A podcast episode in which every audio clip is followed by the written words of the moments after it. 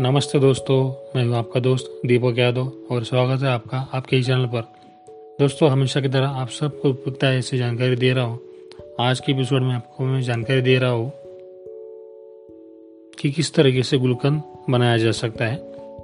दोस्तों, गुलकंद बनाने की विधि सुन लीजिए मेरे जुबानी। गुलकंद बनाने के लिए आपको लगने वाली सामग्री है।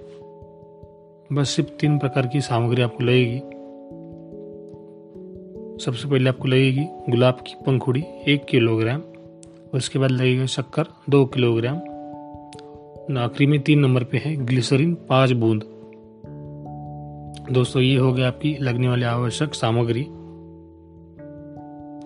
अब इसको बनाने की विधि आपको बता रहा हूँ। गुलाब फूल की पंखुड़ियों में शक्कर मिलाकर तथा ग्लिसरीन डालकर इसे एक भगोने में रखकर इसके मुँह पर कपड़ा कसकर बाँध दे भिगोने को आठ दिन धूप में रखे, गुलकंद तैयार हो जाएगा। ये विधि के दौरान एक बात नोट कर लीजिए। अगर पंखुड़िया सूखी हुई हो तो पानी छिड़क कर उसे आप गीला कर लीजिए, ताकि गुलकंद अच्छी तरीके से बन जाएगा। अब आखिर में आपका जो गुलकंद तैयार हो गया है, आपका जो रैपर वगैरह पैकिंग है तो उसमें आप पैक करके आपका प्रोडक्ट बेच सकते हो। हो गया आपका बिज़नेस शुरू।